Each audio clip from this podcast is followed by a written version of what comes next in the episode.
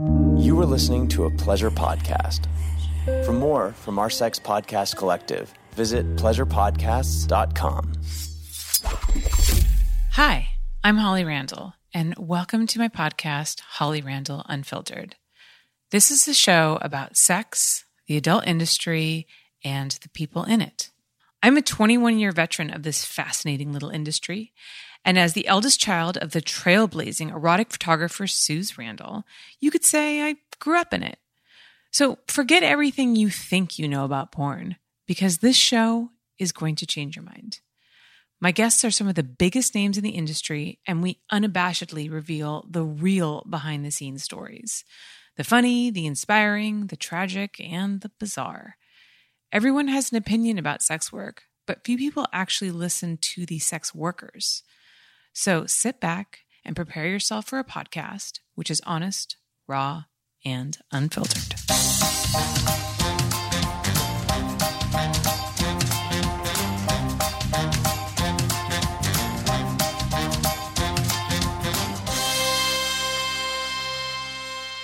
Hello, everybody. Welcome back to Holly Randall Unfiltered. I have a very special episode today. My guest today has been a writer and director of adult material for six years with a special love for filming horror porn. He has won countless awards, including A V N's Best Director last year and Best Picture this year for his movie Grinders. Let's welcome Ricky Greenwood. Hello. Hello. It's, it's always weird to hear all those things. Yeah. Yeah. All your accolades. Yeah. Just like when they do that, like my Erica, my P R, sometimes she's, she have to put them and she put them on. It's like, oh, that's a lot. Okay. It's yeah. Just like, it's, just it's nice though, isn't it? To like, to hear that because you're like, wow, I have done a lot. Yeah. With my career. But, they, but sometimes you don't realize that until it's over. Mm. I, feel, I feel that you don't look, you don't look back. You don't, and, and, you know, like to go back, like, and I said that multiple times when I win the best. My my goal was to win best director, and like, mm-hmm. and I was working hard for that, and I was expecting to win it like later on, and just like older, and it's just like, and when I win it, it just kind of like, oh, what else I'm doing right now? Yeah, it's, it's kind of like I win. It's like what else, and and also we realized that like, I was like, that's it. And, and I was unlucky to win it when it was like the pandemic. So like he was yeah. at home, you at home. Oh no! Oh, that's true. So, so you couldn't go up on stage. No, and, so aww. I was at Joanna Angel house. Was like so all yeah. the friends of mine were there, but like it's just like so you also get like you work and you say, oh, okay. I was happy to win it, and I yeah. was I'm very grateful to win it, and it helped me for other stuff after that. But like I was like. It's kind of like you work so hard and like yeah. that's why I said to people sometimes it sounds stupid when you say that, but like don't put too much like hype on it because I don't I'm not sure the journey is equal the reward of it. Yeah, yeah, yeah. Because you you have to to get there. I talked with Seth Gamble about it last time. You put so much of your life to get that that at some point you just like. Oh, it's a trophy that you got. And like mm-hmm. a lot of like people tell me, was telling me that Robbie D used to tell me that a lot. She's like, if you want a trophy, grab one of mine in the living room. And just, just like, that's it. You yeah. put it in your room. Cause yeah. it does, that would be the same thing. Winning yeah. a trophy would get one of them. But well, you know, as somebody who's never won an A V N award, and I know I never bring this up, um, that's wonderful to hear. So I still feel like I have like the hope and the journey ahead of me. I definitely haven't had like that, you know, anticlimactic uh, um, experience of like getting it and then being like, ugh. But then you got to, so then, but then you won um, best movie or grand reel as they yeah. call it now for Grinders this past A V N, and you got to go up on stage for yes. that. So what was that like? Oh, it was it was the different. It, it, both of them is unique, and I have memory, good memories of both of them, and and I'm happy to dip like. On stage when everybody's cheering for you and like and like you uh, um you go there and like people are ha- really happy for you, and that's a, that's a different feeling, and I I never, I'm the type of person who never prepared anything, so like I go there like meaning the speech and stuff, and so I had nothing prepared, so like my my speech was kind of all over the place, but like uh, it was just happy to have all my friends too, everybody who works in the movie was on stage with me, and if, and you have people that really care for you and love you, cheering for you and being happy. That's a different feeling. It's it's just yeah. like it, it I think going on stage is it's it's I think that's where you want to to have people, and and you know you I don't know if it's the same thing for you, but you you work in your kind of group of people, mm-hmm. you know, and you get into your, you have the same uh, crew, family yeah. that you work with, and you live in that bubble. You t- talk to those studio and those producers, but you don't really f- know how people feel outside outside that bubble. Yeah. You don't really know if people really care for you or like, or really likes you or something. So like having, yeah. having, having, pe- going on stage and people really cheering for you yeah. and clapping and standing up for you, it's a different feeling. Especially someone like you who works so much. I mean, do you go, do you even go to a lot of like conventions or industry parties or anything like that? It's. I go to some of them, mm-hmm. but I don't really have time. Sometimes I'm working early. To like, like yesterday, I was like, it, it's sad, but like it was like yesterday I was exhausted for all the week that I have, and I have a big movie coming up in two weeks. So like, mm-hmm. I'm buried under like like a storyboard and like and and shot list and call sheet. So yesterday I was like exhausted, and I was like I had to go to Teal Word, and I said like I was like oh. I said, I can't, I'm too tired. I, I really should. The smart way was to stay home, sleep at nine, at nine a.m., nine thirty I was in bed sleeping. So yeah. I was like, I need to sleep and get my energy going. And so I said, nobody will know. So like yeah. I said, I stay home. At like eleven thirty I get a text from like a, a model saying, you win Best Director. And I was like, oh. No, everybody knows that I was not there. It's just, it's just like, so I was like, I was like, no. Did someone accept it for you? Yeah, someone accept. I don't know who, but like, so I think it was someone from uh, Adult Time. Okay. I was there okay. too. Yeah. Okay. To accept it for me. But I was like, I was, in my head, nobody will know. Just yeah. like, I just like, it was like, oh, you were there. Oh, yeah, I was there. I just miss you. No. Just yeah. Like, no, you clearly were not there. Yeah. Clearly, like now everybody knows that. That's I was, funny. But, but like, yeah, I try to go, but like, again, it's just sometimes. Because I work so much in like, a, and sometimes project or uh, them, even if I'm not on set, some project require me to be like, do some prep and some mm-hmm. story, like I said, storyboard shot lists and like, uh, so like, oh, meetings. So like, it's just like all those things put together make me that I'm, I'm maybe not on set, but I'm working. Yeah. And, and then it's also like another very hard moment. So like, I wish I could do more of like those events. I do some of them, but like, I wish that I can do more, but it's very hard. Do you, how do you combat burnout? It's always very close, I will say. Like I had one, I, I feel that in my experience, maybe I'm totally wrong, I'm not a doctor and everything. In my experience, you always, I get it once and you realize that when it's too late most mm-hmm. of the time, you know, that's, that it happened to me when I, in my past work. Uh, I was working, I was doing a, a, a podcast and I was doing like a fest, movie festival, and it's a long movie festival that it was like three three weeks. So I was working during the day.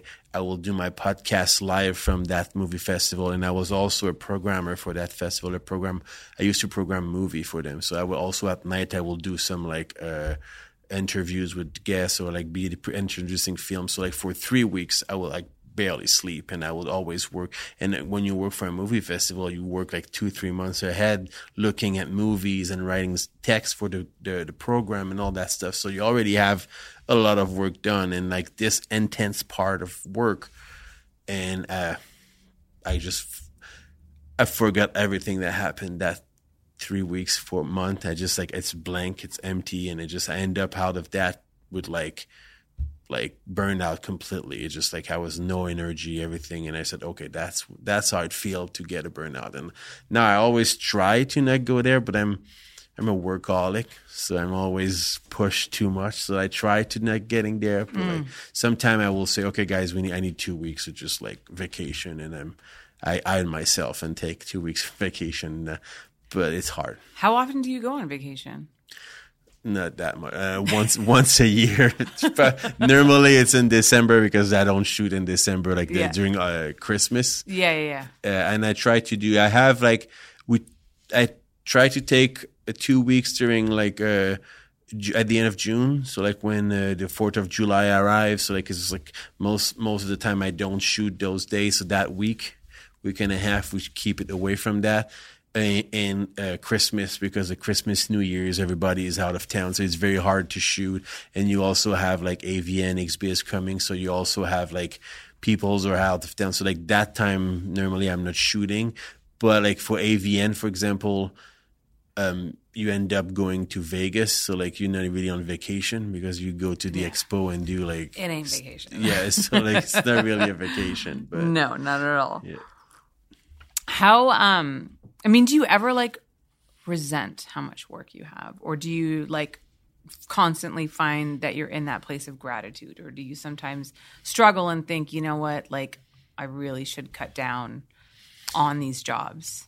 It's, it's sometimes I dare, like for me, it's also more of like, it's, it's, a, it's my, it's, it's hard because it's between heart and like business. Mm-hmm. So like, for me, I said, yeah, I can I can just not take the day, but I also have the same crew that I have for years that I, you know, we have like a, it's like a business. You work like every, uh, we work four times a week all year. Mm-hmm. So like sometime more depending if we have feature stuff, but we guarantee, we have a guarantee of four days a week that we're working for different stuff. So like, so I, if I cut for me, I said, okay, I'm going on vacation, but like now I'm kind of like, It, I feel bad to like cut them days of work and money, income and stuff like that. So in some, for some people, that's meaning like if I cut a week, that means that like now they're short for their rent or, or mm-hmm. this or that. So like, so I try to keep as a business, like if I was really working for a business, meaning that like I have three, four weeks of vacation that I will take during the year, and the rest of the time I'm, I'm, I'm we're working as a business basically. So do you, but so then that must mean that you have members of your crew that pretty much only work for you, because I know that you also, at least in the past, have used people like gaffers and stuff like that yeah. that work for other people, because I've tried to fucking book them and they were booked with you. But now, now, now that gaffer is almost all the time with me. But like, yeah, uh, it's, yes, I, for me, that's how it worked. We know that like I, It's very, for me, the only problem that I have that I resent having so much work is like I cannot accept fun project all the time. Meaning that like someone will call me and be like, like for example, this year I had to call out the studio. I said like, if you want me to do a feature for you this year, you need to telling me in January, because after that it's over. At the end of January, all the people I've put their feature on, and I have no room for new stuff. So that's mm-hmm. why that's why sometimes it's very frustrating, because now you have like someone, oh, I have this new project that I want to do. Can you do it? I already commit to uh, to people. And then that's why for me it's very frustrating, because if someone cancel and we have to kill the day, that day will not be reshoot until next month. Yeah. Because I don't, my my my month is full. So like so that means that like you lose the day, you lose the scene. So like, and I, it's a struggle for me, because I try to to keep the weekend off for the crew mm-hmm. and keep, keep like, I, so basically that the reason why we're only doing four days is because I don't want the crew to work on the weekend. And mm-hmm. I, and we try to get one day during the week that like, uh, we don't have like, uh, we can do the doctor appointment, all the stuff that needs to be done during the weekday. Yeah. So like, so that's why we're doing that. I can, and, and obviously we don't want to over, work and like be, yeah because the days can be really long. Yeah it's not like, I think what a lot of people don't understand is that, you know, a lot of times like porn sets are not eight hours. Yeah it's not like a nine to five. It's like, I mean, there's sometimes, you know, over twelve hours. If you're yeah. Axel Braun, they're twenty-six hours. yeah. Like for me, I cut that down. Like yeah. we're like, for me, we don't like, my my uh, rule is like twelve hours max. yeah. and And we couldn't go to fourteen, meaning that the the makeup in the morning and the um, the wrap. Mm-hmm. So like so like so those two like that will that will allow to fourteen. But shooting thing, time, it's a maximum of twelve. And like and if if the people that were there in the morning for the makeup artist, normally I will send her home. Yeah. Uh, be, before twelve hours, and I will probably. Probably the actress, unless it's a feature and she's the main, probably the actress will be after day, and after that she will go home. I will do all her stuff, and after that send her home. Yeah. So, so the, you try to, because I would do this too when I would shoot features. I really tried to schedule it to make sure that everybody was on set for the least amount of time possible. Exactly. Yeah. So like if, if a model comes in, like I get all of her stuff done and then she can go home. Yeah. Um, because I, I've heard from a lot of people that they're just like sitting on set for hours. And sometimes that can't be helped, because sometimes yeah. the way that you shoot it, something has to be at day, next thing has to be at night. Like you can't help it. Yeah. And some, sometime also like, sometime I will like call the girl, like I try to change it, but sometimes I will say, okay, your call time is three p.m. and now we get some time, some time late. We are behind schedule. And now like, we I'm an hour or two hour late, so now you arrive at three and now you will shoot at five, so you will probably have two hours sitting around doing yeah. nothing because you have to we have to wait till your turn's coming. But yeah, like yeah. but like I try my best to avoid it. I, early in my career, I was like it was very hard because it's also like experience change, you know, like mm-hmm. it's just like early in my career I was overshooting.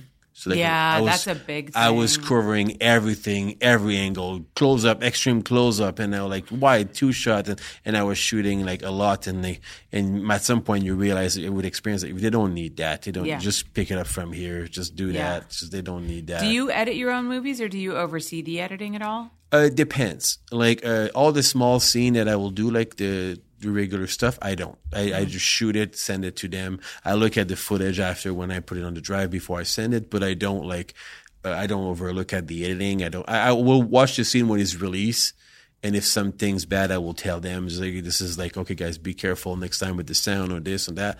But I don't. I don't really overview the, uh, the editing. I don't have time for that. Yeah. But for uh, feature, yes, feature, I will go I'll look at the editing. And I will look, I give them notes, and I will overdo. And if it's a movie that I really, really care about, like the, like for example, Under the Veil, like I was like, it was very important for me that it was edited the right way, so I edit Under the Veil. Mm. But like, but like, it's very rare that I do that. It's depending of the movie. Yeah. Like, like The Bargain, for example, was a personal movie of mine. I did the editing for The Bargain, but it's, it's, I cannot, and especially now, if I decide to do that, it will be very problematic because it will take me a month. So I will have to be a month out of work to just edit, like three weeks yeah. just to do the editing. Yeah. And it's, so it's, it's, it takes a lot of my time now that like it's getting more and more hard to do that. Yeah. So how did you actually start in adult? Because I know you started off working in mainstream. Yes. So how'd that transition happen? Uh, it was like for me, it was like the the original story is that like I was uh, working in um, for T Vs, so little stuff. I was working for a show called uh, Box Office. It's kind of the equivalent of Entertainment Tonight in Quebec. So like mm-hmm. it was like a show that like we were doing interview with stars, and, and they have that, and they also have another movie, another show called Cinerama. So it's just kind of two things that like they were like about revolving about the movie industry. I'm always always. around movies all my life. When I was sixteen, I was working in a video store and movie theaters. And, and after that, I worked for a, movie, a music station, the M T V, but a French version of M T V. So like, and that company had some movies, things, and I worked for them. And that company get, they turn out to be uh, working for a license to buy, to sh- having like a studio, ch- adult channel. Mm. So like when, and, like many people say, when you have when you your name is asso- associated with sex, a lot of people start to go away from you. So like the thing, the two channel that I have, the movie channel, the movie show that I have, got canceled because their movie channel for that production company. So like because I had a contract with them, I work with the the company at that time, and I. didn't really like my experience in the adult industry at that time. I was mm-hmm. like, it was very like exactly what I was thinking that the industry will be, you know, like it was very like I'm not professional. And it was like, you know, that was not what I was looking for. So like I quit that company when my contract was about to be renewed. I just left. And I just like, I work from like a reality T V from different channel. And I helped my friend to, uh, to do some uh, movies. Uh, one of my good friends did a movie called Turbo Kid. I don't know if people know. It's an horror movie. Uh, that I work as a third assistant director on that. And I was also some a cameo in it. If people can see me, I have a, a little part of it. And I was working with him, helping other friends. And a good friend of mine, I do some editing. I used to be an editor, so I do, I do editing for friends. And a friend of mine asked me to do... Um, some movies and short film. And I said, like, I don't do short film. I don't have time. I work too much. I didn't have time to do short film. I think, you know, you let your time go. So like, it's time for me to put that movie making type of work going away. So like, and, and he said, oh my, you should do one. You need to, you used, you used to like that. And it's like, I don't have a script. So like, I cannot do it. I don't have a script. I don't have time to write it. So forget about it. Two days later, he came back with a script. He said, you have a script now. So what's your excuse? And I was like, fine, I shoot that movie. That movie did well in festival around and, and get there. And I, I thought I did an, another one, small one. And little by little, I was doing some short film. Mm-hmm. And I met this guy. He's, he's, he was used to be ed, you do editing for Mile High Media. Okay. He was editing for that. So and so we became friends with the circ, festival circuit and like all the short film. And he called uh, John Blitt, the, the owner of Mile High, called me and he said like, "Listen, I'm looking for a production manager and like uh, one of your friends worked for me and he said that you would be good at it and stuff like that." So I was not really interested to do, but I, I go meet him and they said like, "Listen, I did, I did, I, I work in the adult industry for a bit. I didn't really like it. It's not for me. I explained to you my experience and everything. So, oh, we're not like that at all. It's different. It's just like we're talking about like big studio porn, not just like uh, st- little stuff." And and it was like, "Listen, I'm working for that movie festival. I have a contract for them. I cannot do anything until August first, and we're we're in thing. It's like an end of May." Mm-hmm. So like so he's just like, "I cannot do anything." So I said like, "If you're still interested to work with me in August first, give me a call and we can open a discussion." And I, in my head, it's over. It's just like it's like may may just three three months almost that before like two months before like he he called me back. He will find his production manager. Everything will be over. I will never hear about it, and it will be good. On August first, I get a phone call. It says, "Hey, it's John Blitt." So, he's persistent. So like, "Hey, are you coming to see if you can work for me?" And just like so like. Okay, fine, I'll go. And I have like a heart. My my personality, I'm I'm hard. I never say no to stuff. So like mm-hmm. I just like says, "Okay, so yeah, I will go see you." So I go see him, and I was like, "Okay." So we talk and explain again, same discussion. I tell my same problem that I have, and he said, "How much do you want to work for me?" And I was like, "Okay." So I look just like, okay. So it's just like I will give him a number. I will double my salary that I'm making at that time, and this is like, and like. He will probably say that I'm crazy and just go home and just like. It's, the, it's the best way to try to get out yeah, of a yeah. job without saying yeah. no is just yeah. over yeah, like, like over pictures, overprice, overprice yourself, yeah, yeah price just, yourself out of the market. Yeah, yeah. So it's that, and I said like, and also I still working for that movie festival, so I need two months spread into the year to vacation, so I can I can do that. I said, so I send him the number, and he's like, "Yeah, the money's good. I have to talk to my brother about like the." And my dad about the days off because it could be problematic, but the rest of it is good. So you start Monday, and I was like, "Okay." So like, I can, you cannot really say no when the guy agreed to all your new. What's what's your next step after that? Yeah. Like, so, like, so I said, "Okay, I agree," and I I, I agree. So my, and and I don't know if it's the same thing in the States, but in in, in Quebec you have like three months. To you, you work, and if, if it fit, it's okay. And after three months, they cannot fire you again because you became kind of a permanent employee. But like you have no, a three, that doesn't, that you have you have here. a you have a three months like period of time that you can get fired in that period of time, or mm-hmm. you can you can quit without like.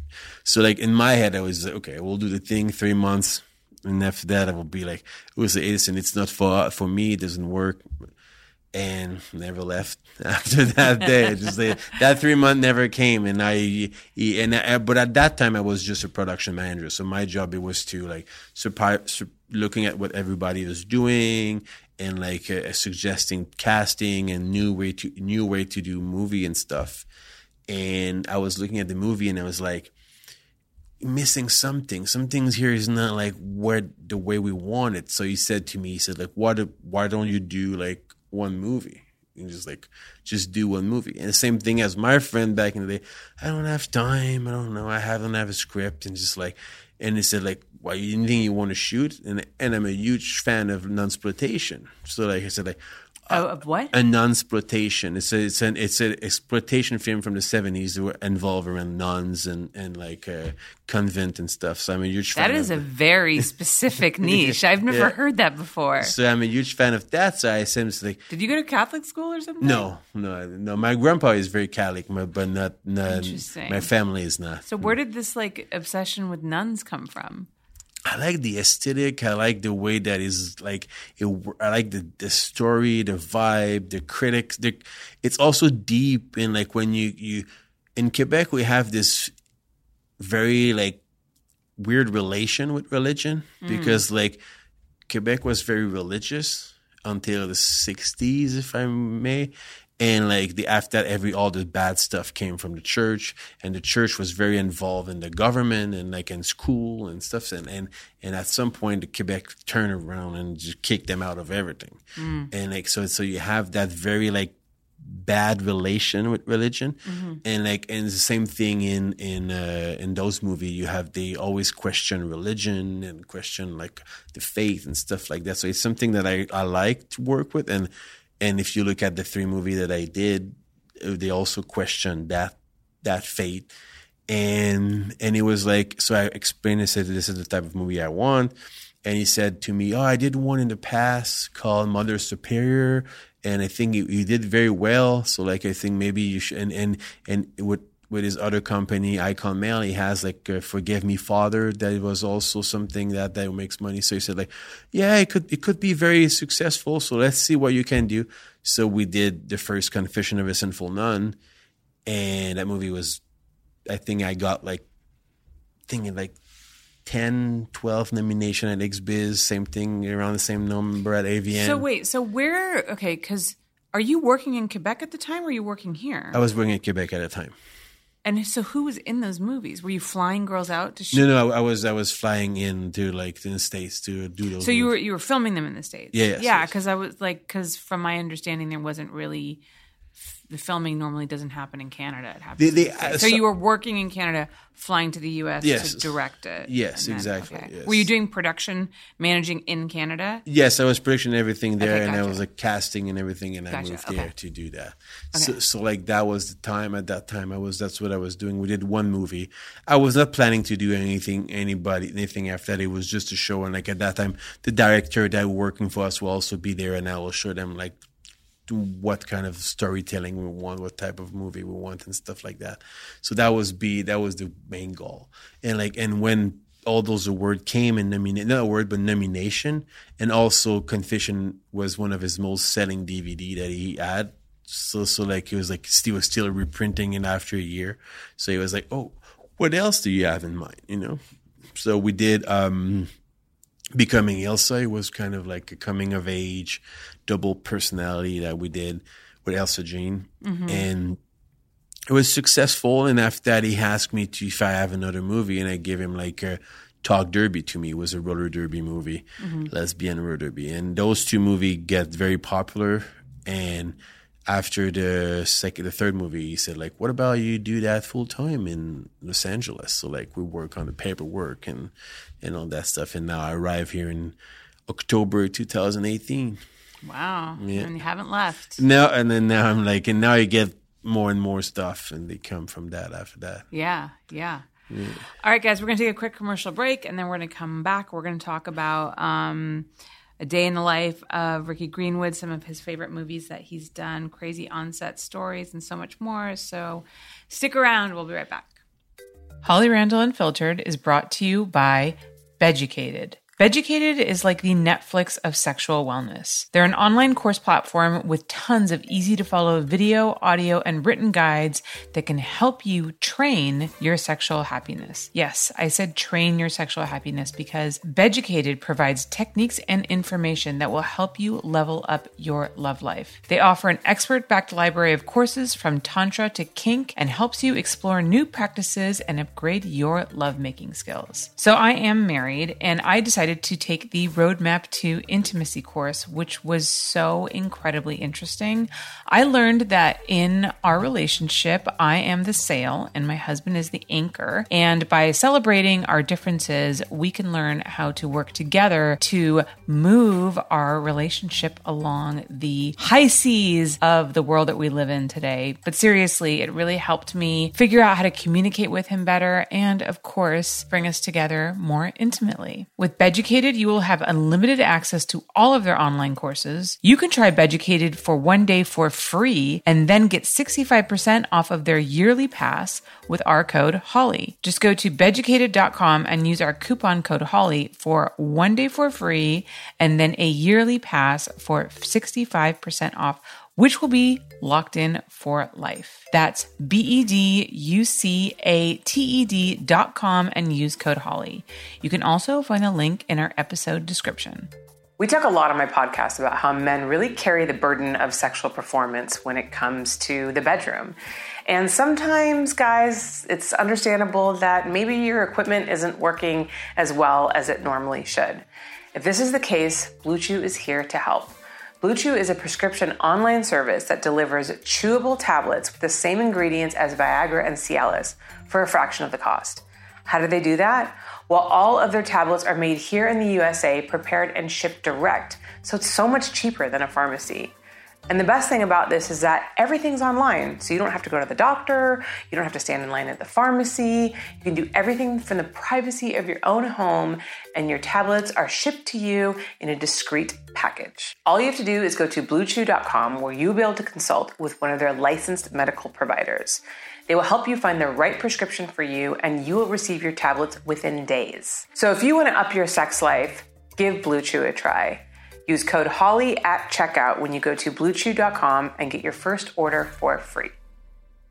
All right, we are back. So, Ricky, you briefly glossed over, um, you know, working in the adult entertainment industry first, not liking it, leaving, and then coming back. Can you tell us about your very first time on a porn set? Like, take us through walking on set, what your expectations were, what it was like. But you mean back in the day? Yeah, back like, in the day. Well, the fir- very the fir- first time first. on set. Oh my God! It was like it was a movie in Quebec. It was like it was like a, a show that was called um, I don't know the English title, but like it was Grandeur Nature. It was like a, a movie that basically you film people having sex in their like in like n- regular place, like in public. Okay. Okay. So like so like you would go there, and it was like. Yeah, it was, I don't know why, it was like the pe- the girls that I had were on drugs, the guy was on drugs, and it was just like, he was like, it was like the, the place that it, you can tell the guy was struggling and the girl was like completely wasted and stuff, and like she had to drink to do the scene and stuff, and it just like, and I was like, okay, that's really what like we're doing here. And he was in a strip club, dirty strip club, and I was like, oh and I was like, oh my God, okay, so that like that not that's not my type of thing, you know. I didn't yeah. really like that. So it was like for me, I had this vision of like porn is just a bunch of girls that they're forced to do porn because they have no money or there's something like that, and they don't so like it. It's strange how most people in the world would agree with you on that. that, that That's but what it, most people think. That was, that was my perception of it, and that was my and then you were proved my right experience on that set, of it. Yeah. You know, so like I was like, okay, I'm out. So like when they asked me to do another, season, no, I listen, I don't do that. So I did. After I did documentary, like more like mm-hmm. give and take documentary and little show. It was my only experience with a porn set. Mm-hmm. But like when I came to the United States on Under the Veil, and before that, when I visit other set for the, to see the, meet the director and everything, I realized that it was not like that at all. Mm-hmm. It was completely different. It just like, it was like everybody was like treated well and everybody's happy. Most of the time happy to be there. And but I'm always be careful with that because that's my experience of it. Mm-hmm. And and it's also what I bring as a the production manager at that time, and that's what I bring as a producer now, that I make sure that people is safe, that people have food, that people have water, that people are treated well and can respect it and everything. So like so that's my experience. That's what I try to give to everybody. So like yeah. But I know that other people don't have that experience, experience. Yeah. Also. So that's why it's always for me it's always hard to say that well porn is magical and beautiful yeah. and great. It's just like come to set and you will have fun, because I know that it's not always the case. Yeah, but, it, but like for the most part, I will say that's what I said when people ask me that question. For the most part, if you work with the top tiers of porn, you'll be you will have a nice, amazing time. Yeah, I mean that's kind of the thing about porn. You know, people talk about porn and they give it this kind of, you know, like it's an umbrella and everything's the same in porn, and that's the thing. Like it's not like. All porn sets are different. All there's all different kinds of porn. There's all different kinds of directors. So it's, you know, a, a conglomerate of all these different crews and, you know, individuals. So to say porn is this or porn is that is is not accurate either way. To say porn is all great or porn is all bad is not great. Yeah. Like it's a mix of all of these things, but people don't really understand that because the only thing that they're fed through mainstream media is that it's all bad. It's all bad. Focus on all the bad stories. I remember when Hot Girls Wanted came out, the very first one, yeah. um, that was focused on the adult industry in Florida. And we all know that, like, the adult industry in Florida is different than the adult industry in Los Angeles. Yeah. Like, it's very different. There's a lot, it's a lot more amateur there. It's it's less regulated. At least it was back then. So it's like they took this small little slice of the adult industry, and then everybody saw it and was like, oh, porn is is terrible, you know? Um, and then so when they did the Hot Girls Wanted two, the one that I was in, you know, when they first approached me, I was kind of like, I don't know. Like, that one you guys did was, like, not the best. And they were like, no, this is different. We, like, understand. We we looked at all the feedback we got from the first one, and we understand that there's there's different kinds, and we want to do one about, like, female empowerment. So – So I agreed to do it. And I actually liked my episode, though I know that people had problems with the episodes after that. But yeah. I mean, whatever. But it is like, it is so, because it's also kind of, I mean, we self-regulate too, which yeah. is, you know, it's great for the people that are good at it, but it's also problematic for the people who are not. So it's like, it's it's a mixed bag.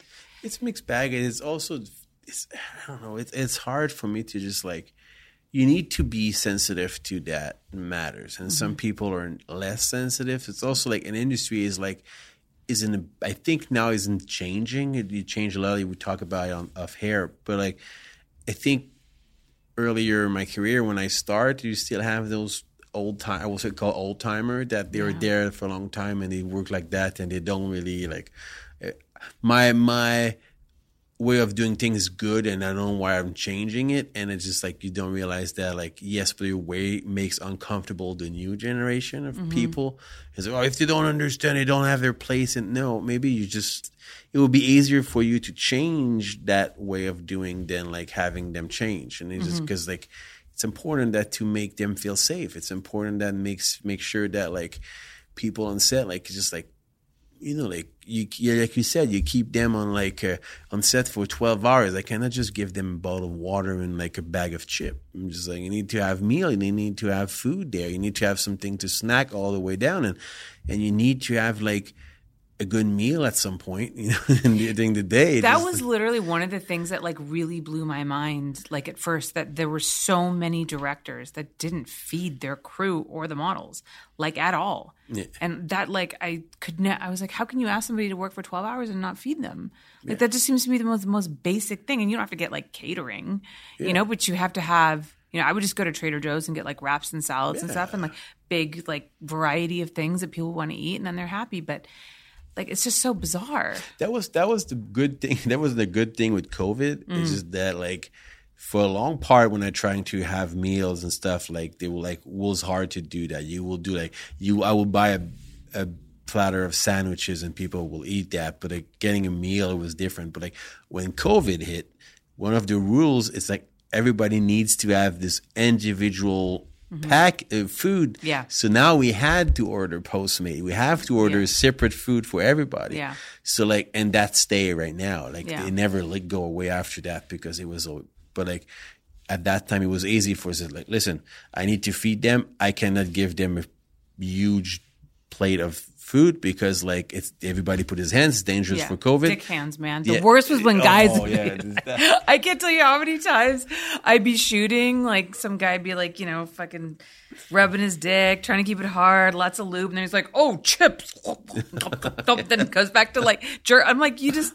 No one's now. No one's gonna eat that. You put your dick hands yeah. in the bag of chips, and now it's fucking ruined. You just take that with you. It's all yours. So. That, that, I, I like when they do that too, like because like sometimes I will pass my phone to order the food, and the guy, the guy's jerk off. So like, give me the phone, and he's just like, and he's scrolling around, and, and I can see the fucking lube on my screen. It's just like, really, dude? Just like, can you just wash your hands? It's just like, and even like, even if you ask him to wash his hands, I see I see girls sometimes just like. On the wall, and it's really, did you do that at your house? Did you fucking swap your hands on lubey hands on the wall or the curtain? They, I like when they do that on the curtain. It's just like, like oh, it's so God. Funny because you know that you're shooting at a porn house that people use a lot when all the doorknobs are greasy. Yeah. Like you like cannot open the door. Because everyone just touched it with their lube hands. It's like everything. The floor is slippery. It's yeah. just like. Oh, oh yeah. This is like. I remember Brad Armstrong's house. His floor was always like so slippery yeah, from oh, like yeah. all the lube and all like the squirting movies yeah. that people did there. Yeah. And he cleaned that place oh, all yeah. the time. Yeah, like, like, just like he was good at that. But can. still, man, it's so hard to get lube out. But if, yeah, it's hard to get lube out. It's hard also to like, you know, turn around sometimes. Like you said, like, like uh, you shoot and like. The guys, the, the crew is there for twelve, fourteen, sixteen yeah. hours. So now you end up leaving the house at three a.m. and the next crew come at like nine a.m. So yeah. like, so what is supposed to do? They will, in the middle of the night cleaning their house, they're sleeping or something. Or yeah. they will co- come back in the morning. They will have two hours of cleaning as fast as they could. But like, but you clean what you can. And yeah. Hmm. Yeah, well, we all know that like some locations oh, clean yeah. more than others. Yeah, some, others. Yeah. So, so. I've cleaned so many locations. There's been a couple places that I've gone to. I'm like, I should literally charge you a cleaning fee. I just fucking disinfected your kitchen. I just swept your floor. Like I swept the living room. Like, but you, we, I do that. Oh I do that God. regardless. Now I bring my own bedding. Oh and, yeah, I've always I, done I that. I do my own bedding, and I always. also like have we have like. Clean the the contour and stuff if they have sex on it or the couch, the yes, couch. Yes. Just like, yeah. After you've done it, but when you oh, we, show up. No, we, I do it after and before. Yeah. When yeah. I show up and I have to disinfect the house because yeah. it's fucking filthy. That's when I'm just like, yeah. come on. Yeah. It's like some, some, I talk to a girl, like, it's just in there, like, it's just like, oh, you want me to like shoot on that bed? Yeah. But they have makeup here, so. It's clean now. It's good. No more makeup. What is that like? What I remember I shot at a location once and there was this like big circular uh, red couch. Yeah. And there was just these – and it was cool looking, but there was these suspicious white spots all yeah. over it.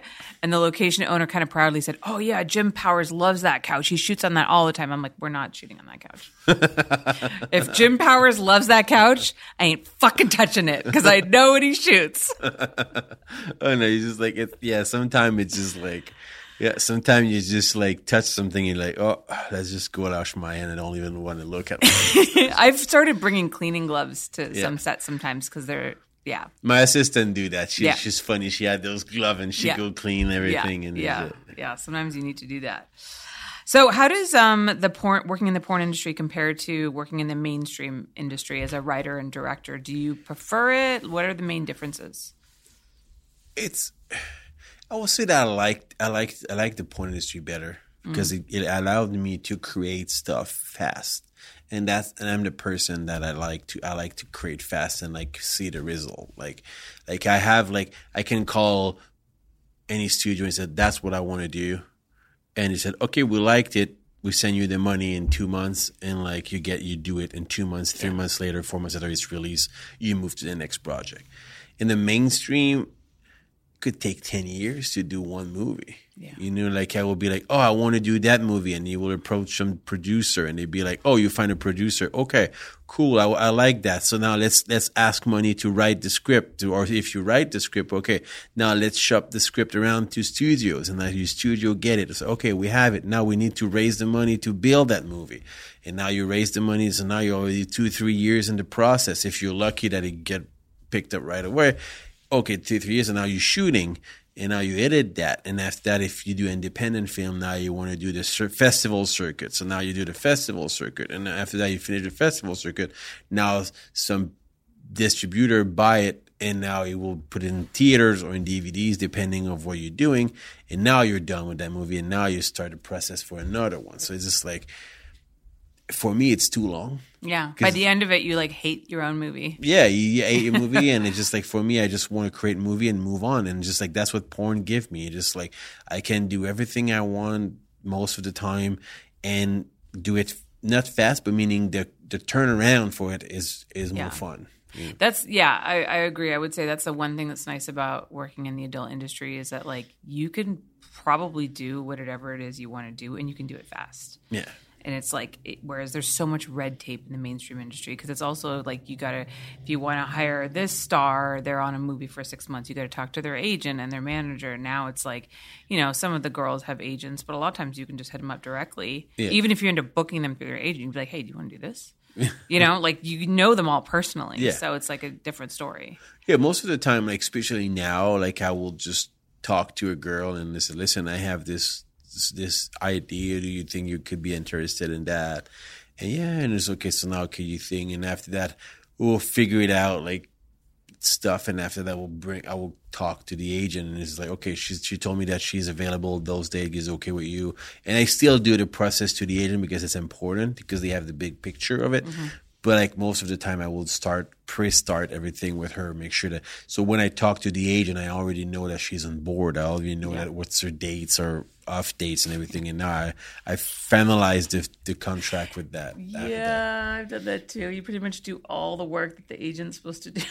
Because it's like, you just can't. Sometimes some of them, not all of them, some wonderful agents out there, but some of them like will not deliver the information. Like they, they just won't get it. The girl won't get it. Well, like that, that's why I put, most of the time I put the girls in the email. Yeah.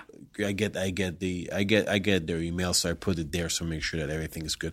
It's important to respect the process because it's just like, it's, yeah, it's a job. Like, and if, you know, it's a process, but like, I understand totally your frustration. Sometimes I'm like, you're just like, I used to have some like phone call, just like, "Oh, you booked that that model without talking to me." He was on set that day. I asked him if he's available on the twenty-eighth, and like he's available, so I just book it. Do you really want me to call you when he's in front of me to ask for a question that I already know? I said, I give you the information. You have them now. You just you get like, the money. You get it. You get everything. Yeah. So just don't leave me alone when I'm doing. And now they're doing that because like they, they understand that I respect the process and I will give them the money yeah. and I will not bypass the system. But it was, I will say at the beginning, like it was kind of friction that yeah. we have there because you need to. They don't know if you will try because some people will try to avoid to. Yeah. Pay the agent fee or the agent and stuff yeah. like that. I found that in the end it is absolutely not worth it. And when I've been accused of trying to go around behind an agent's back, I'm like, you really think I'm going to like try to save one hundred dollars and like yeah. piss you off so you never let me book any of your girls again? I'm like, you think I'm not? Yeah, it's just like, fine. If it's one hundred dollars. It's, it's one hundred dollars. Like, it's like, just, like, it just doesn't matter. Your fucking one hundred dollars. It's, yeah. like, it's fine. Yeah. Um, how would you describe your style as a director? That's a good question. I don't know. I, I like a natural.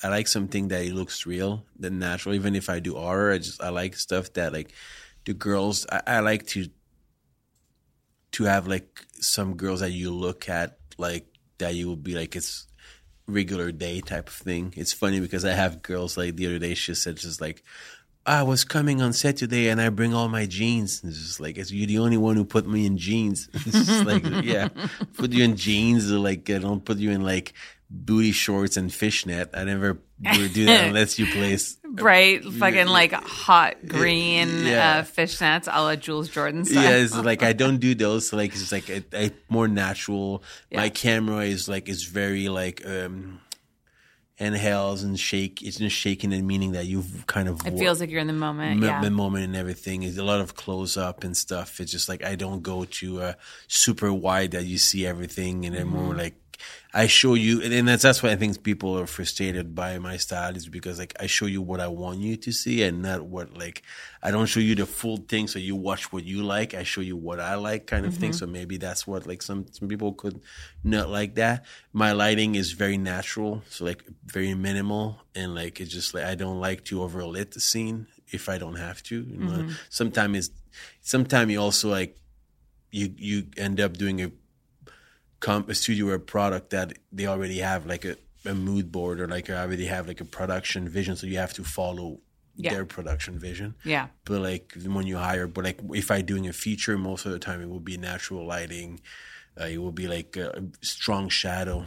Mm-hmm. Because I like I like the you know like the shadows and the lights, and I like to see like something that you really you will see from your own eyes. You know, you, you never get in a room unless it's an hospital that everything is perfectly lit. Mm-hmm. For me, it's funny. You and I are so different, and it's so funny because I'll work with gaffers, and I'm like, I don't like that fucking nose shadow. I don't like those eyelash shadows. And they're like, but that's like the eye. I'm like, I don't want that. And then they're like, what the fuck? And they gotta like move the light closer to me, and I know that they get frustrated because. You know, I think I think also, too, because I come from a photography, beauty, lighting background, I'm used to, like, kind of making sure that the shadows fall exactly where I want them. Um, but yeah, even in video, I'm always like, I'm like, don't you give me fucking cross shadows. I'm like, I'll kill you. And no, they're like, for me, it was like, it was that when I started the business, I was like, I was very hard on my camera guy because I, they cannot open the camera more than one point eight. And if I'm, if I'm a good day, I will say two, but like, that's the, wow. the that's oh, the, man, big, that focus that, is, that, that that's is the tough. biggest that you can do. And like a lot of camera guy didn't make it. They're just no. like, and, and for me, the first thing I, I like Zoom, but mm-hmm. I don't use them. Because I feel that it makes the camera guy lazy in a sense mm-hmm. that like, he's like, oh, I need a close up of the pussy, so I zoom. But if you cannot zoom because you have a fixed lens, you have to move your ass and go get the shot. So by moving your ass and go get the shot, you will have to reframe your thing. And now you will give me a good frame because I know you can't give me a good frame. It's just that you have a zoom now. You just zoom to get it. Love my zoom lens. But like, I love my zoom lens. I love like, just staying right there, just going. Sh- yeah, but like for for me, I, I forced them to go get the yeah. shot just by not having that, and so, so it was very hard because I was like, I don't use Zoom. I don't. I, I use Zoom for like the only time I used Zoom was for Sally Mae because like we did a little snap Zoom. Oh yeah, yeah. So like so that's the only time we use Zoom my my my movie. But normally it's just like uh, all fixed lens and like two is the max I will go. Normally I like to be between one point eight, one point four. Do you normally shoot? How many cameras do you normally have shooting at one time? Uh, two cam, depending. Like uh, when it's a feature, we do the story with one camera, and we do the sex with two camera. Mm-hmm. Uh, when it's a, you know, like Girls Wear, for example, it's two camera, or Misa, most of the time it will be two camera. But like when it's a, if I do a feature for Misa, it will be like two, uh, one camera for the story, and the sex would be two camera. Yeah, that makes sense because you don't want to interrupt the sex as much to get like a different shot because Th- yeah. th- that's that's what I try to do most of the time. It's not not block the, the sex and having two camera floating around. Yeah. For for the I have like for my problem with the two camera for dialogue, it's the fact that like you compromise the lighting to fix yeah. for two camera. Yeah, and and I feel that sometimes it's this unless you do mother daughter and like you have the mm-hmm. same angle and you just do it close up and enlarge, but if you do like uh, if you do crisscross, I feel that like you, now you want to have the perfectly lit for that camera, mm-hmm. you want to have perfectly lit for that camera, so now you have to create two. Too lit, and sometimes you will compromise. Oh, but the angle will be better here. But if you're here, you will be in the shadow. You shadow so next, yeah. so now you will move a little bit on the left, and now you don't have the shot that you really want to have because you now you compromise yourself for the lighting. Right, right. So, so that's why I'm kind of like I don't really like two camera for like features and mm-hmm. stuff. That is, I, I want to have more like stuff. But other than that, it's just. It's, uh, well, what's nice too about having the one camera is that, especially if you're not editing, you're kind of forcing the edit a certain way that you want to do yes. it. I found that my problem has been in the past, I've gotten too much coverage. And then when they edit it, they use shots that I didn't yeah. really want them to use. And then I'm like not happy with the final outcome. Yeah, you, that, that's that's also like sometime you will hear this on set, and I will just like, and I will look at that camera and say, I know you want to have a wife, but I'm not giving you because I don't want you to use it. Cut. Just like it's like so like I just like because I, I it's like we sometimes we'll like we say, oh that would be nice. No, don't get. Or if you give them a wide, it will be ten seconds because I only want you to use it for when she walk in like. Once you walk inside their house, and after that we cut, we do the rest in tight, so you don't have, you don't give me a white of her walking all the way down and just yeah. like, no, I just yeah. don't want to have that.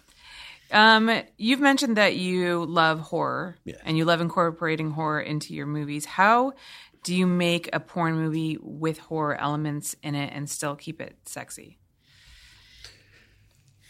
I think horror is sexy, so that's my problem. Oh, okay. So, like, you know, I like, I like, I, I feel that, like, imperfection and, and, and weird things are pretty.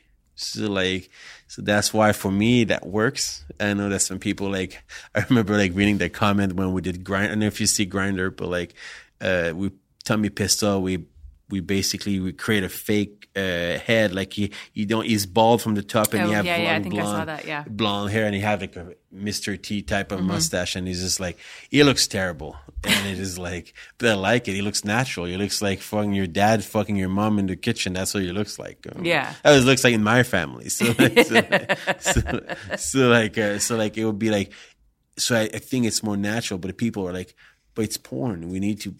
To have, but why do you have? You need to have this pretty, like, why you, you cannot find, I don't know, you cannot find sexy two people having sex, even if they're not the supermodel. You're just yeah. like, I feel that it's just like that. That's the thing that, like, for me, I, I feel that everything is sexy, but I really like sex, like something that is weird or like, like, Uh, not horrific, but it kind of like not necessarily pretty. Uh, for horror, really, really horror, it's just like the only time we did horror and sex was The Bargain, mm-hmm. when we have a demon, like Tommy having sex with a demon. Um, it was special. I think like the the day that we, it's funny because, you know, you, you work in a business for so long. You you do your own camera or like a, or something? Uh, It depends. I used to only shoot my own camera. And then once I got a budget for an extra cameraman, I, I stopped doing that. Yeah, that that's the same thing. But I used to have to shoot everything myself because I didn't have the budget for a camera person. Yeah. So, so so when you don't do it and you do your – I'm looking at the sex, but I don't really look at the sex. I'm just like, okay, this is like happening. I'm, I make sure that the, the, the consent moment, like she said no pussy and a finger and all that yeah, stuff yeah, is yeah, not happening. But I don't really look at the lighting. But I'm not looking deep. Like, and I have people like your crew member, like set design or lighting, you know, like they just leave the room and just come back if I call them, you know, yeah. P A or stuff. Isn't it so funny how we're making porn movies? The most important thing supposedly about the porn movie is the sex, and that's the t- that's the part that we spend the least amount of time on. Yeah, it's two people fucking. They know what they're doing. Yeah, like, exactly. That's the thing. It's like, okay, I'm gonna reinvent the fucking wheel, man. Like, yeah, I remember, I remember like doing a scene. The girl was terrible at giving a blowjob. And I have to tell her how to give a blowjob. I never give a fucking blowjob. How the fuck I'm supposed to directing you how to give a blowjob? Just I used like, to do that once too. Oh yeah, you're yeah. just like, okay, so grab his dick, like get up and down. Okay, now lick the tip, just go, and then like you're just like, and I'm like, did I really have to tell her how to give a blowjob right now? Okay, and now you go there like, for like that. I think it's good. Do you like that? Yeah, okay, it's good. He likes it. They're just like, look at him right now. Just like, and you're like, oh. Really? It's like, I've always said to people, like, if I have to direct you how to do sex, you're not at the wrong business. Yeah. Yeah. Just that's like, true. Or, or I will not hire you ever again. It's yeah. Just like, seriously, just that's the only thing. Acting, I understand. You know, I'm like, you're yeah. not, you're not in the business to act or something. So if I ask you to cry or be funny, it's like, I understand that I have to coach you and mm-hmm. tell you and give you tricks and give you chance. And, and then maybe you won't. As some girls that I had, they were not very good when I worked with them the first time. And now five, six time later, they're very good at it, you mm-hmm. know? So like, it's, it takes time, but sex should be like the reason why you're in porn. Yeah. Just like, unless that I ask. That should be the one thing you're good at. Yeah, just like unless I ask you to do something completely out of your, you know, like thing that you're comfortable with or like mm-hmm. you don't do that often.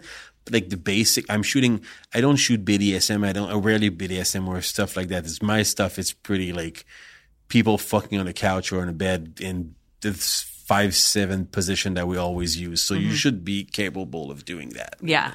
Yeah. You know, like if I have to tell you how to eat a pussy, you you should like reconsider your your work path really. What is the movie that you've made that you think you're the most proud of? Mm. It's it's very hard to pick. I have a lot of movies that I'm really proud of. The the, the for different reason. Um Grinder is a very movie close to me because it kind of like show my like because it, it's in the nineties when I was a teenager, like the skateboard vibes. It's very it's not autobiographic, but it's it's kind of like my life. And at that time, it's a movie that I really want to do for years that I was kind of rejected and like and finally uh, get a green light by by Adult Time. So it was very important for me. Um, But it's the same thing for um, Under the Veil. Under the Veil, like, you know, Confession of a Sinful Nun was like a different movie.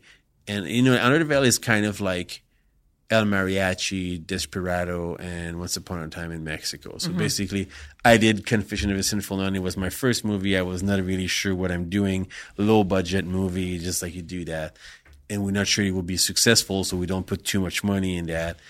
We did Confession of a Sinful Nun two that we put more money in it. It's more intense. The script is more dark. This, the thing where we go is crazy, but like we still need to follow the compliance because like it's just like credit card company and everything. So we need to be in. Yeah. And after that, we do Under the Veil. That Under the Veil was like, let's go all in on it. And like it just now all in we create. We build like Carly on and build a church inside of like we had. It, it was not a that, that's the. I remember her showing me photos. Yeah, she was yeah. like, I built a church for Ricky Greenwood. Like she yeah, was the, showing the, me what she made for you. The the worst part in her job.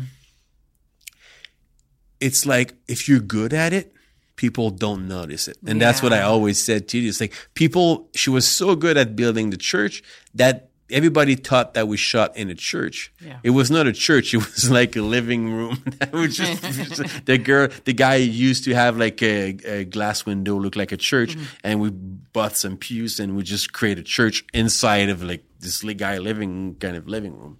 It wasn't that place in downtown L A. Was it was a town in downtown L A. Yes. Oh my God, that's where I shot Adult Film School. It's it, like right by Skid Row. Yeah, it's oh yeah, it was it was awful. Like yeah. it, like it was Skid Row. I didn't know they have like ghetto blasters and the stuff and listening yeah. to music every yeah. fucking day. It was like it was awful to shoot. It was yeah. Like, no, we would have hard. to go down and we would ask them. We would bribe them to not blast their music. Yeah.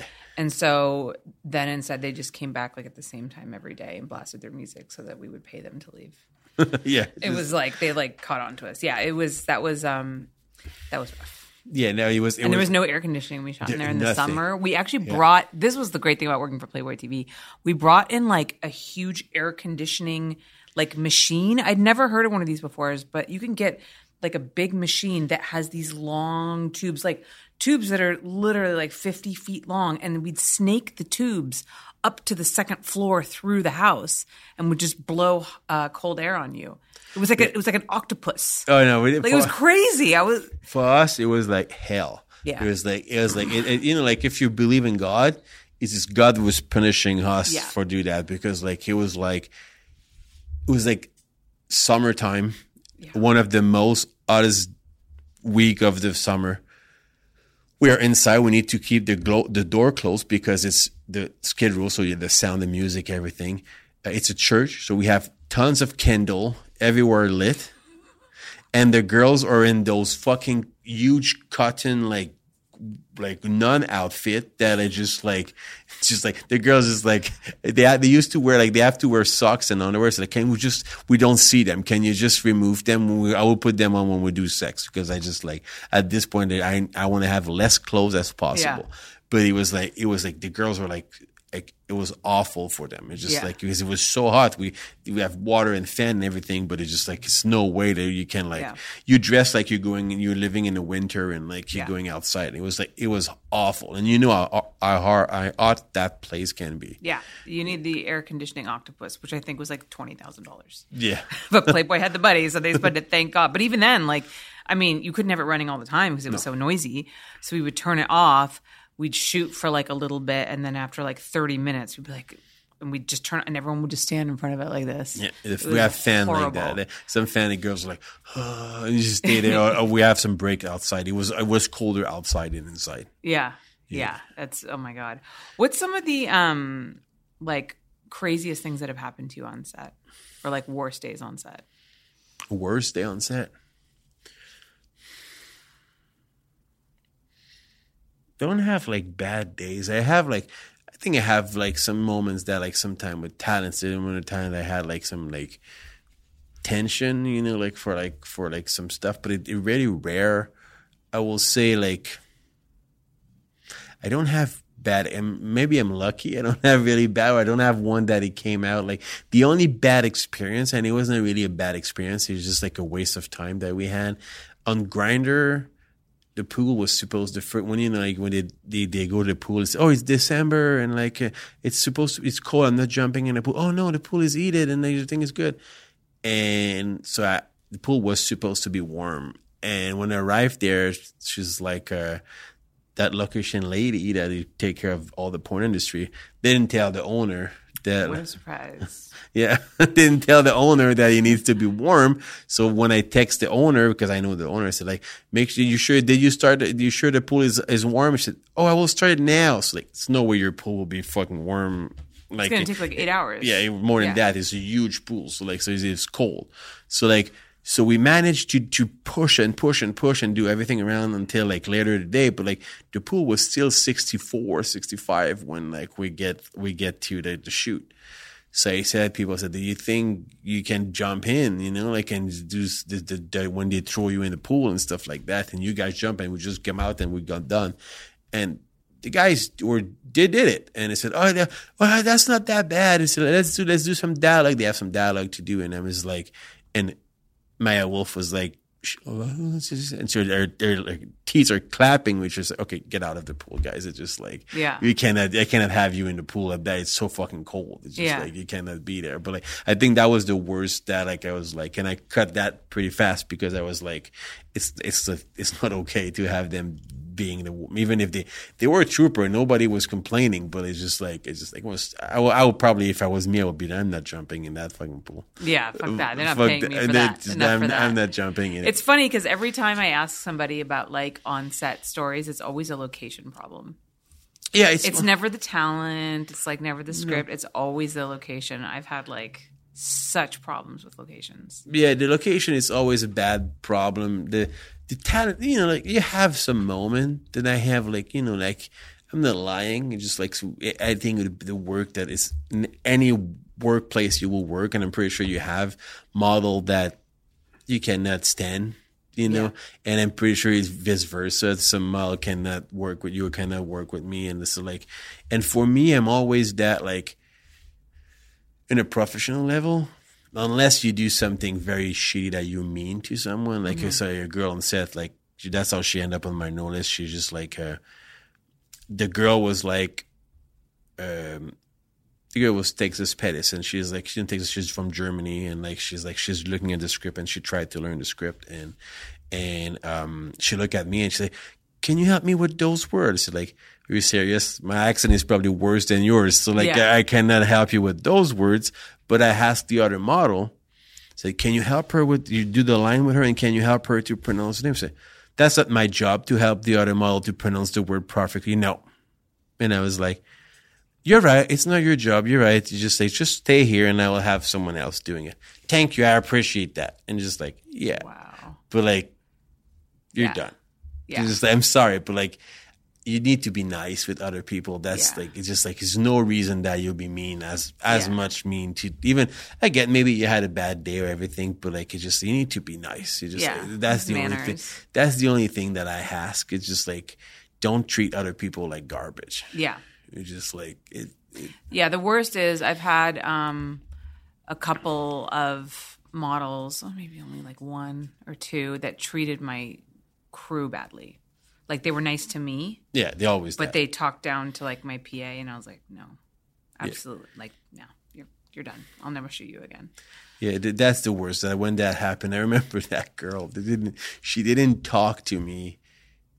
I was in my beginning, I think, fight for fifth or sixth movie or something. Mm-hmm. And she never talked to me at all. Like the whole day. She just like, she talked to my camera guy because she knows him. She talked to everybody. But she's like, when I talked to her, yeah, yeah, yeah. She was just like, whatever. And Cherie DeVille came because she did the second scene of the day, and she just like, and she's like, "Oh my God, Ricky, I was so happy to work with you, blah, blah." And she gave me a hug. Cherie is always, yeah, she's lovely. She's lovely. So like, she's like, me a hug and blah, blah. And she's like, "My God, congratulations for your nomination for a movie. It was like, I love the movie. I saw it. It was great." And the girls are sitting in the work chair. It's like, "My God, like best, the best like movie and stuff. It's so great. It's like, I'm so proud of you." And the girls listened to that, and after that, she, "Oh, congratulations! I saw that movie. It was very good." And now she starts sucking my ass, kissing my ass. She's just yeah. like, "No, she's like, now oh, this guy's important." Yeah, now oh, now I can talk realize. to him. You just like, it's just like, and I was like, it's too late. You're yeah. just like, you just you, you dig yourself so much all day. It's just yeah. like, I still work with that person because like, it's it's the business of like, yeah. you know, like.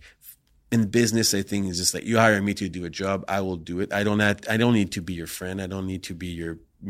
I need to be nice with you, and, and everything is okay. But I don't need to be over nice with you. Mm-hmm. You know, I, I just like, you can't readjust your makeup chair. This is your script. If you ask me a question, I will answer. I will get like what you need to do the scene, but I will not be over nice with you because it's, you know, like the way I don't like the way you treat people or the way you are or act or something. But like, I will still work with you. Yeah. But like, but like, unless unless you do something very bad. Yeah. But, so actually, that brings up another question that I have for you that um, I know sometimes like male directors struggle with. Like, do you ever have issues with like dating the talent or talent wanting to date you? Like, how how's your what's your perspective on that? Well, I'm dating a talent, so like it's just like okay. it's just that, that. But, but does that ever become problematic for you? That, that, it's problematic in the relationship. Mm-hmm. In the relation, it's also problematic that like uh, she's talented. So mm-hmm. like, so there's like, so like, for me, I want to use her because I know she can do stuff. But I feel that you don't want to also use her all the time. So like, people were like, oh, it's like you, you, it's it's you favor her over other people, mm-hmm. or does she have like special privilege or stuff like that? It's just like so. So you try to be like so. So now I'm trying to do like, for example, when I work for any studio, I cannot the rules that I have with her in the studio is that I cannot bring her up.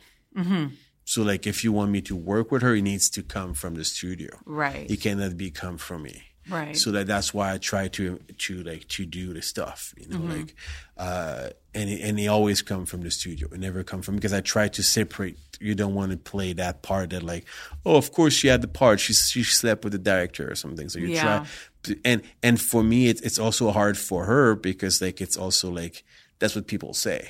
Right. You know, like, oh, she got nominated. Of course she slept with the director, and just yeah. like just as no, we have nothing to do. I don't talk to. Yeah. A V N or X-Biz or anybody else to have her nominated or anything. But, like, people, like, that's the thing. I, sometimes I wish that she was not good. So, like, I would, I would be like, well, you're not good. I cannot book you. But, like, it's just, like, she's good. So, like, I like to book her and I like to work with her. But, like, that's probably part of what, like, attracts you to her, too, is that, you know, she's talented and she's, you know, you have to have a certain level of, like, intelligence to be able to, yeah. you know, be good at your job. Yeah, be good at your job and be able to. It's but it's it's it's create conflicts. It's for sure because it's, sometimes it's also her as a, as like a, a talent. She's just like, oh, you're doing that crazy movie. Why I'm not in it? It's just like, you know, like it's just like we need to, you know, like that. And sometimes sometimes it's frustrating because you feel that you have like. You get put aside because you're dating the director. So like, you yeah, should, yeah, yeah, I see. Ha- I could see how see, it can go both ways. Yeah, you just see like, okay, they, we don't want to show that to other people that you always book your girlfriend or something. So now yeah. we don't booking her for that movie. And it's like, even if she's we perfect for it, we just skip her. Or just like, yeah. like, okay, it's just like I feel bad for her, but it's just like I understand too, you know. But like, but it's but is it is it? I understand it's diff, I understand the. the the relation that you have, but like, but like even when I was not dating a person, you know, like you also like, you also go with like, and that's why I said to people sometime when you're friend, like I'm a friend with Charlotte Stokely. And like, of course, like when it was just like, I, she was in my first movie and she was like, when I was nobody, she accepted to do that. And after that we built a relationship and a friendship. And now just like, of course, if I'm doing a great movie and I'm like, I'm writing and I'm like, oh, oh, Charlotte would be great for that yeah. movie. And you put her in the movie and like, and after that you call her and you book her. Yeah. We're not dating. We never did, but we just, we're yeah. happening to be good friends. So it's kind of the same kind of like privilege that you get mm-hmm. that like, being a friend with a director and like other people that you have. Sometimes some director, maybe, I don't know if you ever had that, but you have a muse, the girls that you really yeah. like.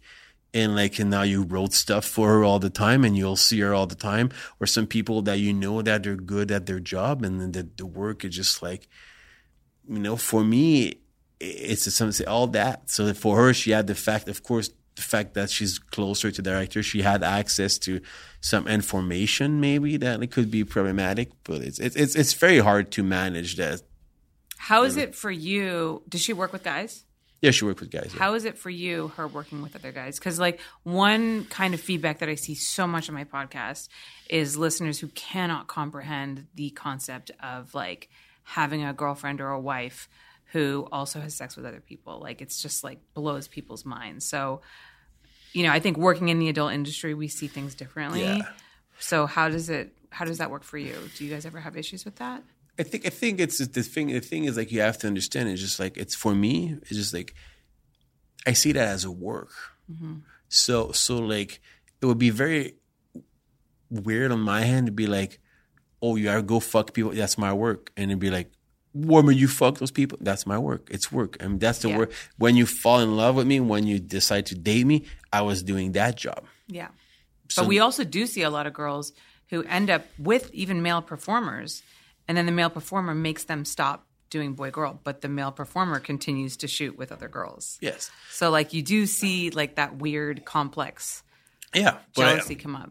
It's hypocrisy. It's yeah, just like totally. it's just it's just like because you, you the thing is also that it's also depending on the person. Mm-hmm. Like if you're a very confident person and you don't you don't like doubt of yourself, just like if you're a shitty person, you treat her like garbage. Of course, you don't want to go shoot with other people because like you know that she will fall in love with maybe someone else and you will dump your ass. Yeah. But if you treat her well, yeah. if you if she's happy in your relationship and you have like it's you know like everything's good, she.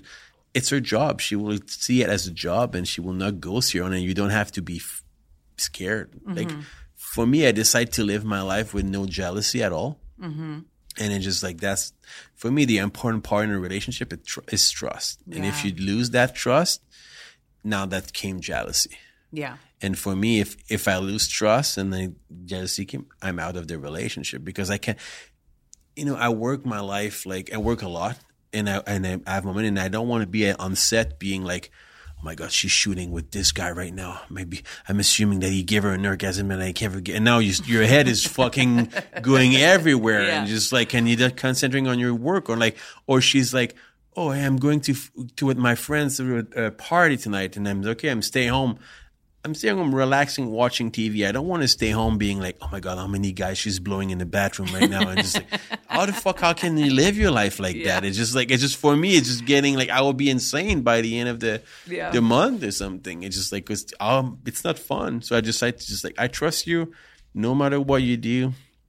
Yeah. Do your stuff. I, I trust that you're smart enough to don't do bad things and everything. And I don't even worry about it at all. Yeah. And watch T V. And it's just like, yeah. it's like but that. It's like, that's, I mean, it's easy to say, I think that you decided that, but I think what it comes from is a sense of self-confidence, right? That you have to have. And the fact that you chose, the person that you're with is somebody that you chose because there's somebody that you have that trust in, that inherent trust in. Because I yeah. think, you know, we see people in bad relationships all the time. And, you know, one of like my favorite phrases is like, well, you have a bad picker, like your picker's wrong, like you're dating the wrong. You're like, oh, why does this always happen to me? This guy always cheats on me here. I always end up with guys who are like this. It's like you're fucking choosing the wrong people. Yeah. Like that's what it is. And a lot of that might have to do with yourself and your sense of self-worth and you attracting people into your life that are going to treat you badly because you don't actually believe that you deserve better. Yeah, it's, it's yeah, it's it's. It's well phrased, but it's hard. It's hard to, to realize that. Yeah, it's hard. To, and I think that comes with age too. Yes, look, I was in a bad relationship whenever, but it's not yeah, true because, because I had I had a long term relationship for a long time, but before and after that, I had like the between. It was like it was terrible. It's yeah. just like, just like you you get like, but it, for me, it's just like it's the thing. It's just like trust came up and go. It's just like if you lose the trust, you lose everything. I'm, yeah. I'm, I'm not, I'm not because I don't want to spend my time thinking about it. Yeah, I, I just like it's over. Yeah, it's just like it's. I don't even want to have two, two seconds of doubting of like you will be faithful or you will be like respectful or anything. It's just like if and if I if that doubt came. The relationship yeah. is over. Yeah. Just for me, even if I love you and in yeah. really for a long time, it's just I can't. I don't want to have to think about that. Yeah, when there's smoke, there's fire. Yeah. um, do you have any projects coming up this year that you're really excited about? I have a couple of projects coming. I already like the, the funniest part is just like I work for like different studio and like different I, studio. I had, noticed like, different... that when you said because obviously you work for Adult Time and then yeah. you mentioned Digital Playground. So yes. I used to do that a lot too. I used to work for all different studios yeah. and it's. So I thought it was actually really good because I learned – because everybody works differently. So I learned like what different people like and I feel like the experience was was good for me. But a lot of people only work with one studio. So yeah. is that – do you find that difficult? Do people like try to rein you in with contracts ever? I – no, I don't – I think the contract time for a director is over. Mm-hmm. I think they don't want to be attached to someone that is just like – you know, you want to be able to like – terminate him if you do something wrong. You know, like yeah, or just basically ghost them. Yeah, if you're not under yeah, contract, you can yeah. just be like, sorry, I don't have any work for you this yeah, month. Exactly. Yeah. yeah. So like you don't you don't have to be like but I have I have understanding with most of them. Mm-hmm. You know, like they said like Gamma, for example, Idle Time, they just give me you do this amount of feature, this amount of scene, and that's the priority. And after that I put that in my calendar. And after that Misa give me a certain amount of scene and all those guys, Dorsale and all those guys. So like and I I build this big puzzle and I move piece around. Um, so, and I sometimes I had new stuff. So Digital Playground is basically, uh, it's um, the reason why I do Digital Playground, the most part of it, is that when they approach me, uh, they approached me before the pandemic. They were the first one to approach me. And the pandemic happened, and like, because uh, at that time I was exclusive with Mile High, and Digital Playground approached me to do that. But the pandemic, where I wrote a script for them, and everything was good, and I was super excited because like my one of my best friend Robbie D was like uh, there, and I was like, oh, I will finally do the same thing that you do. I will go to Digital Playground, and like I will do a movie better than you did. And I was joking with him and everything, and like, uh, and the pandemic happened, and like. The contract, the, the, the movie never happened, and I think Browser Mind Geek was like the last company to came back to shoot after the pandemic. Cause, yeah, they were. Yeah, so like, so like, I was like, so I was home and I was working a little bit for Mile High, and Misa X approached me and said, "Listen, we have a lot of stuff to shoot," so I started shooting exclusively with Misa, Mile High and Misa X, and never. And after that, Adult Time came, and so that that story never developed. Digital mm-hmm. Playground never developed. And um, they approached me a few months ago, like I think in November. Uh, someone there gave, sent me a call and says, "Listen, uh, you had this project that you want to do with us uh, back in the day. Uh, we're, not, we're not sure we want to do that, but like we maybe want to work with you on another project." And what happened during before the pandemic and now, uh, Robbie died. Yeah. So um, I agreed to do the movie um, in exchange of giving him, it's an homage to Robbie D. So basically it's just like, it's my way to say thank you to him. And like, so I, I made a movie, his favorite movie. He had a favorite movie that he was talking to me about all the time, that he was his favorite movie. So I tried to do an homage to that movie. So, like, I'm hoping oh. that it will work out well. So. That's a really emotional. That's very emotional. Yeah. So that's why, like, that that's that's how it bring me to Digital and, like, working. And they're very nice people to work with. They're a very good company. And, yeah, Mind Geek's great. Yeah. So, like, so like it's just, like, hopefully maybe other stuff will develop in the future. I think we, we work well together. But, like, we'll see after that movie, but that's the main reason why I accept to do, because I don't accept, like, especially a huge project like that. I don't have uh, a lot of time to yeah. to do that. But like this, I think this one was very important. So like, yeah. I make some room in the yeah. in the in the schedule for that. So. Yeah, that's wonderful. Yeah. I I think I may have met Robbie like once or twice, but I didn't really know him. So I'm really sorry for your loss. No, he's, he, thank you. He, he was like. It was a very good guy for for me. I don't know, like, you know, it's it's always it's always in this industry. It's like you say, oh, he was a good guy. No, he was an asshole. But like for me, he was a good guy. Everybody has their experience. Yeah, everybody yeah. has their experience. For me, and I don't see people say Robbie was an asshole, but I mean, you know, every time you bring someone, you always someone came with a story that had bad happened yeah. to them. But like for me, Robbie was great. It was like uh, uh, we bound like like. Anyways, it wasn't when I met John Blitt uh, the first time. He asked me the first meeting in June, I think. It was like the one, the first one that I said I cannot do, and he called me in August. When we talked, he asked me, he said like, uh, "Oh, if you ever my production manager, what what would you will do?" And I was just like, I said like, the best director in the business is Robbie D. So like, but yeah. he's he's under contract with Digital Playground, and just like work for them. So he never worked with people under in that. So I don't think it's possible. And he said, "No, as a matter of fact, he's not under contract anymore." So like. So, like, when I came back in August, he told me that he hired Robbie D, and he said Robbie will be developing this new line with me. So, so I was like, I was like excited because it was like, oh my God, I watched all these movies when I was a kid yeah. and like, a teenager and stuff. So, like, oh my God, it's just like, I like, will talk to him. So I talk on the phone, and he was like, he was like, didn't treat me like I was a fucking asshole or like new. It was this new kid who don't know the business at all. Yeah. It was just like, he will explain to me things. If I if I do things wrong, he will explain to me things, and like he will like her. Um, and we bound on like movies. We both love movies. So he was, "Oh, did you see that movie?" And I'm like, we'll just go over.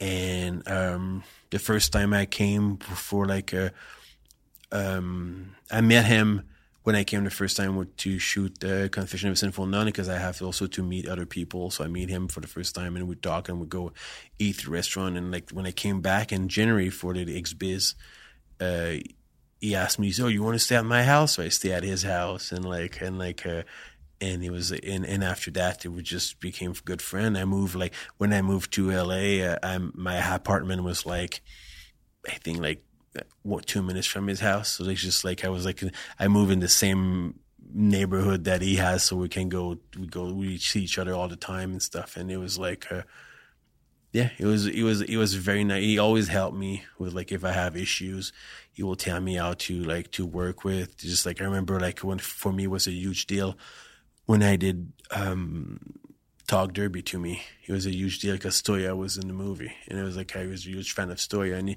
and he used to direct her all the time. She's like, oh, he's just like, you have certain things to do and everything will be fine, and she's a great person, and he would give me some pointers and stuff, and like uh, how to to to because it's just like, it's not the same thing when you work with the new girls or the girls new, and you were a superstar like Stoya. Stoya is yeah. she's like she's like still, you know, like I always say that. You have stars and you have porn star, and Stoya, yeah. Stoya is, from my opinion, a porn star. So it's just kind of like, it's a different ball game dealing. Like, you know, you don't deal with Angela White the same way you deal with the girl that is in the business for two years. You know? Yeah, there's a different way to to handle those type of people. Yeah, and that not they're not they're not picky or like, and that's someone I met, but it's just just like it's it's a different, you know, like, I don't know. You need to be there to understand the, you know, the, the thing. So like. And so he gave me some pointers and everything, and yeah, it was like, uh, it was hard. It was it was a hard. It was like uh, when I win the award, the best director, is like, it was sad because he was not there to see yeah. the the yeah. final the final link, you know. So, yeah, yeah, yeah. But I feel like somewhere out there, he's proud of you. Yeah, I'm pretty sure it is. I hope so. Well, Ricky, thank you so much. I really appreciate you coming on. Um, it was really great. Thank um, you. And congratulations on all of your successes and your future successes. And, um, you know, you just keep building out that shelf. I'm sure you're going to keep putting more and more awards on it. You're going to have to keep getting bigger and bigger space. I have to keep the cats away from it. They like they like to dump it on the floor. So, like, they dump a couple and shit. Yeah. Can you tell everybody where they can find you on social media? Uh, on Instagram, it's X underscore Ricky underscore Greenwood underscore X for Instagram. And for Twitter, I think it's Ricky Greenwood X in okay. one word. And I don't have TikTok or any other stuff. What? You don't no, have TikTok? You're no, not doing stupid dances? No, I don't do that. I just like, uh, I only have TikTok when like my girlfriend sent me videos of like... Uh, funny things that she finds, but I don't really use it. No. Yeah, yeah. Yeah. TikTok's actually got some, I resisted going on there for a long time, and I only post pot, clips from my podcast. I don't even post on TikTok. Masha does. Yeah. But there's, I get like great like recipes and like decorating ideas off of it. So it's got its, it's got its uses besides stupid dancing. Yeah, it's just for me, I do I do Instagram story or something. Yeah. And like when I send that to my girlfriend, oh, I saw that on TikTok six months ago. So I realized that they're late, I guess, on yeah. Instagram. So, yeah. so now I need to be up to date. So, like, yeah. so I'll have to look at TikTok.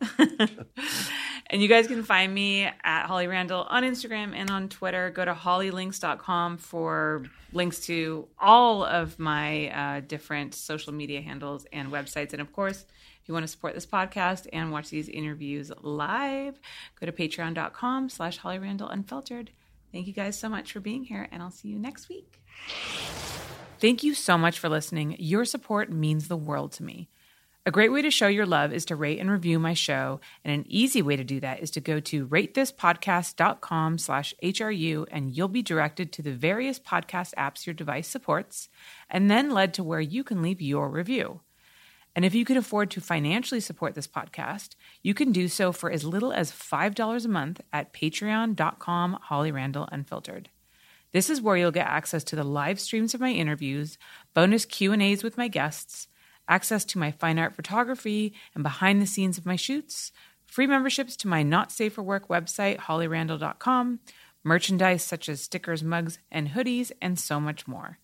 You can watch the video versions of these podcasts at my YouTube channel, youtube.com slash hollyrandallunfiltered. Join us every Sunday evening for episode premieres where you can chat live with myself and other H R U fans as we watch the newest release together. You can also follow the show on Facebook, Snapchat, Instagram, TikTok, and Twitter. All of my social media links are at holly links dot com.